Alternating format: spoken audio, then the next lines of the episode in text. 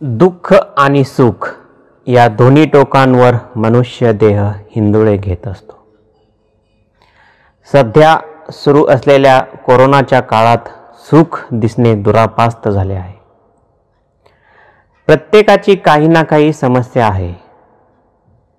एका अनामिक ओझ्याखाली प्रत्येकजण दबला आहे. हे जीवन जपणे हेच जणू फक्त एक कार्य उरले आहे.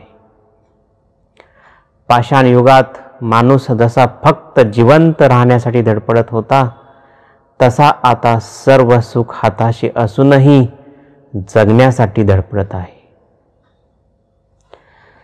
जोपर्यंत आपल्या जवळचे कोणी जात नाही तोपर्यंत त्याची प्रत्यक्ष झळ आपल्याला लागत नाही. पण आज प्रत्येकाचं कोणी ना कोणी गेलंय. जवळचं नाही तर ओळखीचं का होईना? गेल्या आठवड्यात आमचे दोन सहकारी गेल्याचं दुःख वाटलं.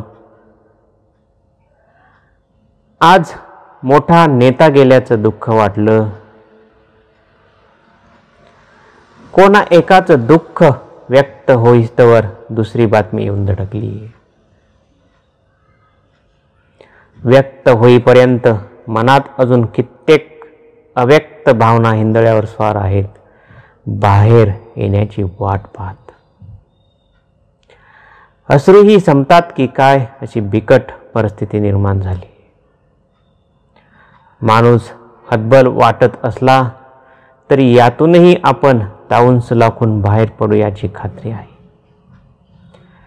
माणसाच्या इतिहासात प्रत्येक मानवनिर्मित व नैसर्गिक संकटाचा सामना करून मानव परत दुप्पट जोमाने उभा राहिला आहे. तोच इतिहास परत रिपीट होईल. सुजलाम सुफलाम जग परत उभे राहील. पण मागील इतिहासाप्रमाणे आपण यातून काहीच धडा घेणार नाही अशी भीती आहे. याची झलक पहिली लाट ओसरल्यावर दिसलीच आहे. आपले हेवेदावे परत निर्माण होतील. एकमेकांना हीन दाखवण्याची भावना परत तयार होईल. मदतीची भावना लोप पावेल. जिवंत माणसाला आहे तसे स्वीकारणे जड जाईल. काही काळानंतर आपण विसरून जाऊ. की आपणही एक दिवस जगाचा निरोप घेणार आहोत. जगातील निष्ठुरता परत आपले डोकवे वर काढेल.